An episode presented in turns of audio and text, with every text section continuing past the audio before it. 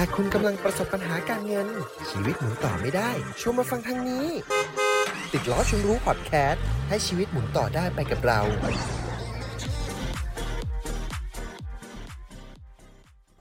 เงินติดล้อสวัสดีครับ สวัสดีคุณผู้ฟังอีกสักครั้งนะคะ กลับมาพบกับรายการ ติดล้อชวนรู้พอดแคสต์เย้โหเรียกได้ว่าบอลโลกเพิ่งจบกันไป รวมถึงงาน Motor Expo 2022 ด้วยค่ะพี่ขวัญ ได้ไปเดินชมมาหรือจองรถบ้างไหมคะเนี่ย อืม ไม่ได้ไปเลยครับเจน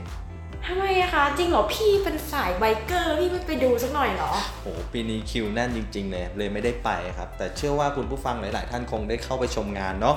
บางคนอาจจะมีการจองรถกันใช่ไหมครับ อืมว่าแต่เจนเปิดประเด็นมาแบบเนี้ยแสดงว่ากำลังจะวางแผนออกรถใหม่ปะ ดูมาบ้างว่าชอบรถยนต์ไฟฟ้าค่ะ แล้วก็ปีนี้คนให้ความสนใจกันมากนะคะ ยอดจองนะเจนเห็นในทีวีเขาบอกว่าสูงกว่าปีที่แล้ว 16.1%อืมค่ะแล้วจำนวนคนจองก็คือ 36,679 คันเลยทีเดียว ว้าว แต่ถ้าเจนจะซื้อจริงๆ ก็คงต้องถามตัวเองค่ะ ตามที่พี่เคยแนะนำว่า2พอก่อนซื้อนะคะ เยี่ยมเลยครับผมอืม ว่าแต่พอทราบเกี่ยวกับเรื่องประกาศดอกเบี้ยเช่าซื้อ ที่จะมีการปรับเพดานด้วยปะอืม คุณๆนะคะ ใช่ที่บอกว่าดอกเบี้ยเช่าซื้อรถยนต์เนี่ยหรือรถจักรยานยนต์มอเตอร์ไซค์ต่างๆเนี่ยจะปรับจากคงที่เป็นลดต้นละดอกใช่ไหมคะ จริง ๆ แล้วมันก็ไม่ได้มีการปรับเปลี่ยนเรื่องดอกเบี้ยตรงที่เจนว่าหรอกนะครับ มันยังคงคิดเหมือนเดิม แต่ก่อนอื่นอยากให้เข้าใจเรื่องประเภทของดอกเบี้ยก่อนละกัน เดี๋ยวเรามาลงลึกเกี่ยวกับเรื่องประกาศทีหลัง โอเคไหม ดีเลยค่ะ พี่ช่วยสรุปให้หน่อยละกันเนาะ ก็คือดอกเบี้ยหลักๆนะครับ ก็จะมีอยู่ 2 แบบนะครับ คือดอกเบี้ยแบบคงที่กับดอกเบี้ยแบบลอยตัว อ้าวเราที่เคยได้ยินแบบคำที่ลดต้นลดดอกแล้วลอยตัวมาจากไหนคะเนี่ย อ๋อ อันนั้นคือการคำนวณครับ การคิดคำนวณในแต่ละงวดนะครับอืมแต่อันเนี้ยที่บอกคือหมายถึงเออดอกเบี้ยมี 2 แบบนะ คงที่อันในที่เนี้ยหมายถึง fix fix ดอกเบี้ยไว้แล้วนะครับว่าจะคิดดอกเบี้ยร้อยละเท่านี้นะครับไม่มีการปรับขึ้นหรือกดปรับลง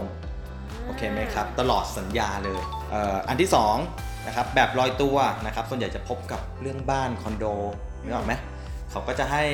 ดอกเบี้ยแช่แข็งไว้ก่อน แบบเนี้ย3ปีหรือ 5 ปีตามเงื่อนไขนะครับแล้วก็จะลอยตัวตามประกาศธนาคารแห่งประเทศไทยนะครับ โดยส่วนใหญ่แล้วจะสอดคล้องกับธนาคารโลกนะ ครับ ก็ขึ้นอยู่กับพวกสภาพเศรษฐกิจนะอ๋อ นี่มันคือประเภทเนาะไม่ใช่การคำนวณใช่ไหมคะ ถึงว่าคนเราต้องไปรีไฟแนนซ์บ้านทุกๆ 3 ปี ไม่งั้นนะโหโดนแช่แข็งไว้สักพักลอยตัวขึ้นไป โอ้ตามดอกเบี้ย MLR หรือ MR ของแต่ละธนาคารอีกโหโหดเหมือนกันนะคะ ถ้าเราไม่ไปรีไฟแนนซ์นะเนี่ย ครับ ใช่เลยครับผมขออนุญาตต่อเลยแล้วกันนะครับ จากนั้นมาดูถึงเรื่องการคำนวณดอกเบี้ย นะครับที่เราเจอกันบ่อยๆ ก็จะมีแบบคงที่กับลดต้นลดดอกนะครับซึ่งคงที่อะจะเรียกอีกแบบหนึ่งเรียกว่า flat rate จะคำนวณเอ่อจากเงินต้นนะครับคงที่ตลอดจนครบสัญญาเลยค่ะนะครับถึงแม้เงินที่ชำระค่างวดเข้าไปเนี่ยนะครับเงินต้นจริง ๆ มันควรจะลดแต่ไม่ได้คำนวณจากเงินต้นที่ลดครับอ่าประมาณนั้นนะครับ โดยส่วนใหญ่จะพบกับสินเชื่อเช่าซื้อรถยนต์แล้วก็รถจักรยานยนต์ แล้วจริงก็เคย อันนี้ถามพี่ขวัญแล้วกันนะปรึกษาเคยมีคนมาถามแล้วก็แบบว่าโวยวายด้วยแบบว่าเนี่ยไปปิดบัญชีรถมาแล้วทำไมลดดอกเบี้ยได้น้อยจัง หรือทำไมมันเป็นอย่างคำนวณไม่ตรง เออคำนวณไม่โอเคตรงอะไรอย่างเงี้ยบอกว่าลด 50%แต่ลดให้ได้นิดเดียวอะไร คอรับย่างเงี้ยเดี๋ยวอค่ะธิบายเพิ่มเติมแล้วกันเนะปัจจุบันการคิดดอกเบี้ยเช่าซื้ออาจจะคิดแบบคงที่เพื่อให้ลูกค้าเข้าใจและคำนวณได้ง่ายอืมอ่านะครับ แต่ในข้อเท็จจริงแล้วนั้นนะครับ เมื่อการตัดรับชำระแต่ละงวดนั้นอะ มันจะใช้วิธีการตัดชำระตามมาตรฐานบัญชีอืมใช้ศัพท์นิดนึงแล้วกันนะอ่าฮะนะครับ โดยนำดอกเบี้ยที่แท้จริง หรือดอกเบี้ยแบบลดต้นลดดอกเนี่ยมาคำนวณ แต่ถ้าอยากรู้ว่าดอกเบี้ยคงที่จะแปลงมาเป็นดอกเบี้ย แบบลดต้นลดดอก หรือดอกเบี้ยที่แท้จริงเนี่ย คำนวณยังไง ก็ให้สูตรง่ายๆนะครับคำนวณด้วยตัวเองได้ง่าย ๆนะครับ ยกตัวอย่างเช่น ไปซื้อรถมอเตอร์ไซค์บิ๊กไบค์สักคันหนึ่งแล้วกันนะอัตราดอกเบี้ยอยู่ที่ 3.75 เป็นแบบคงที่อืมทางร้านบอกแบบนั้นเนาะแต่มาคำนวณโดยการคูณกับ 1.8 แล้วผลลัพธ์จะออกมาที่เท่าไหร่ครับเออหกจุดห้าป่ะคะ ใช่ครับ แสดงว่า คงที่คิดอยู่ 3.75 แต่มาคำนวณแล้วตัดค่างวด แต่ละงวดเนี่ยตามบัญชีเนี่ยคิดอยู่ที่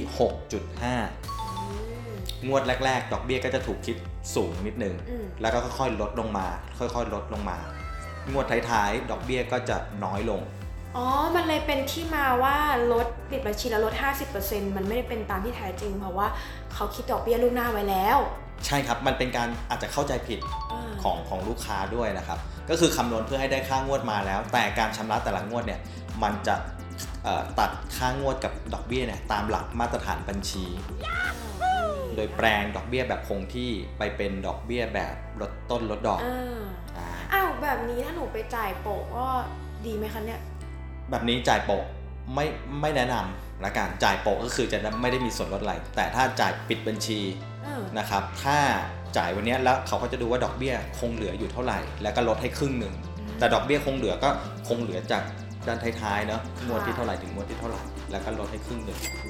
อ้าวพี่บอกอันนี้คือแบบเก่าแล้วแบบใหม่อะคะแบบใหม่เดี๋ยวไปฟังกันนะครับช่วงท้ายๆเดี๋ยวจะมีบอกว่ามันมีส่วนลดอะไรที่เพิ่มเติม เพื่อเป็นประโยชน์กับผู้ขอสินเชื่อละกันนะครับประมาณนี้โอเคอะเมื่อกี้โค้งที่ผ่านไปแล้วต่อไปค่ะลดต้นลดดอกค่ะ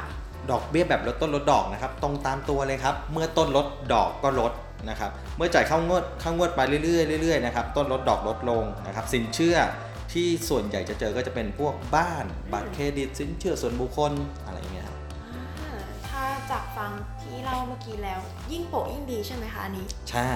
ถ้าปิดก็คิดดอกเบี้ยนะวันที่ที่ปิดบัญชี นะคะ ว่าเรามีรายการนี้แบบไหนบ้าง เราจะเลือกโปะหรือเลือกปิดตัวไหนดีเนาะโอเค แล้วที่เขาประกาศอันใหม่อะค่ะมีข้อแตกต่างกันยังจากเดิมไหมคะการคิดดอกเบี้ยอืมโอเคครับก็ตามที่ประกาศสินเชื่อเช่าซื้อรถยนต์ รถมอเตอร์ไซค์และสินเชื่อเช่าซื้อรถยนต์มือสองนะครับที่จะประกาศใช้ในวันที่ 10 มกราปีหน้าปี 66 นะครับค่ะสัญญายังคงเป็นอัตราดอกเบี้ยแบบคงที่อยู่เหมือนเดิมอืมไม่ได้มีอะไรเปลี่ยนแปลงเลย เมื่อนำมาคำนวณเป็นลดต้นลดดอกนะครับ หรือดอกเบี้ยที่แท้จริงแล้วอะจะต้องคำนวณ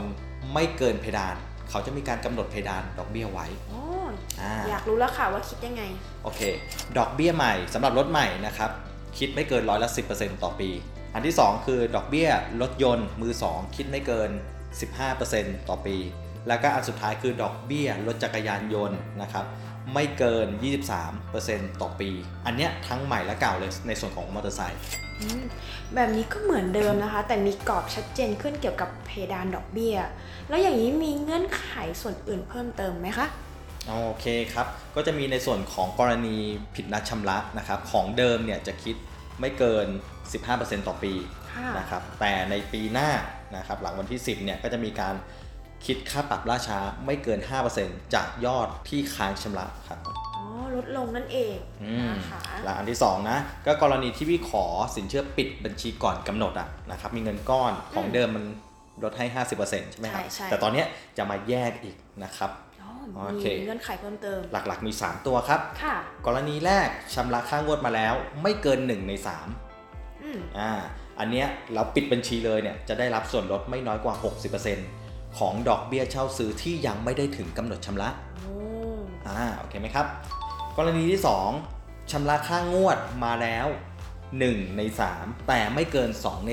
3 ค่ะอ่านะครับอันเนี้ยได้รับส่วนลด 70%เลยอืมเพิ่มโอเคนะมาครับผมส่วนสุดท้ายคือกรณีชำระค่างวดมาเกิน 2 ใน 3 นะครับ ของที่กำหนดสัญญาไว้เนี่ย ได้รับส่วนลด 100%เลย แสดงว่าไม่ต้องคิดดอกเบี้ยเลยอ๋อ ถ้าเป็นไปได้ก็ 2 ใน 3 ก็จะดีไหมดีก็เหมือนผ่อนไปก่อนนั่นแหละอ่าครับโอเคค่ะ เข้าใจมากขึ้นเลยนะคะเนี่ยเข้าใจเพิ่มมากขึ้นเลยนะคะเนี่ยเดิมเข้าใจว่าการคิดดอกเบี้ยแบบใหม่ แต่จริง ๆ แล้วเป็นการประกาศเพดานดอกเบี้ย เงื่อนไขค่าปรับและส่วนลดนี่เองถูกต้องเลยครับนะครับเพื่อให้เห็นมีความชัดเจนมากยิ่งขึ้น หลายคนอาจจะยังไม่ทราบเงื่อนไขเกี่ยวกับการคิดดอกเบี้ยตามมาตรฐานบัญชี แต่มีสิ่งที่สำคัญกว่าก่อนที่จะเป็นหนี้ คืออะไรรู้ไหมครับเจน แน่นอนค่ะไม่ว่าจะตัดสินใจซื้ออะไรนะคะ ไม่ว่าเขาจะปรับดอกเบี้ยยังไง เจนก็ยังยึดสองพอนี้ไว้เสมอค่ะ เพราะว่าอย่างที่ตอนต้นบอกไปแล้ว ถ้าวางแผนการซื้อรถ เพราะว่าต้องรู้ก่อนเลยว่าอยากซื้อรถมาเพื่ออะไรอืมและจำเป็นใช่ไหมที่จะต้องใช้รถค่ะ อืม พอที่2ก็คือความพร้อมพร้อมหรือยังเงินดาวน์หรืออะไรอย่างนี้ มันจะมีเรื่องของค่างวดค่าบำรุงรักษารถประกันภาษีรถยนต์พรบต่างๆ โอ้โห เรียกได้ว่าเยอะมากๆ ยังไม่รวมกรณีที่รถเราพังอีกนะคะ อืมโอ้โห ค่าซ่อมต้องนี่เลย เยอะเลย ลองคำนวณให้ดีค่ะ และลองซ้อมก่อนมีรถก็น่าจะดีนะคะ อืมซ้อมก่อนมีรถก็หมายถึงเก็บ ลองคำนวณแล้วก็เก็บไปก่อนสัก 6 งวด 1 ปี ใช่ได้ยิ่งดีซ้อเนาะมผ่อนไปเลยค่ะ ถ้าแบบผ่อน 6 เดือน 1 ปีไหว ก็เป็นเงินดาวน์เพิ่มได้ด้วยโอนะเคคะ เยี่ยมเลยครับผม คนส่วนใหญ่รู้อยู่แล้วนะครับ ว่าซื้อรถเท่ากับลด นะครับเพราะมูลค่ามันลดลงทุกๆปี ไม่นะคะพี่ขวัญเจนว่าไม่นะ เพราะว่าซื้อรถก็มีเพิ่มได้เหมือนกัน หึเพิ่มอะไรอะ เพิ่มภาระไงคะ โอ้ช่างคิดนะเนี่ยโอ้มีมุกตอนสุดท้ายด้วย ก็ ประมาณนี้ละกันนะคะสำหรับวันนี้ข้อมูลที่มาแบ่งปันก็น่าจะเป็นประโยชน์กับคุณผู้ฟังนะคะ เพราะว่าสิ่งที่สำคัญมากกว่าดอกเบี้ยก็คือความพร้อมด้วยนั่นเองค่ะ ไม่อยากให้ทุกคนรู้สึกแบบเออซื้อรถมาแล้วเป็นภาระเนาะไม่อยากให้มานั่งระทมทุกนะคะเพราะไม่มีแค่เรื่องของการจ่ายค่างวด แต่จะกลายเป็นหนี้เสียได้เหมือนกัน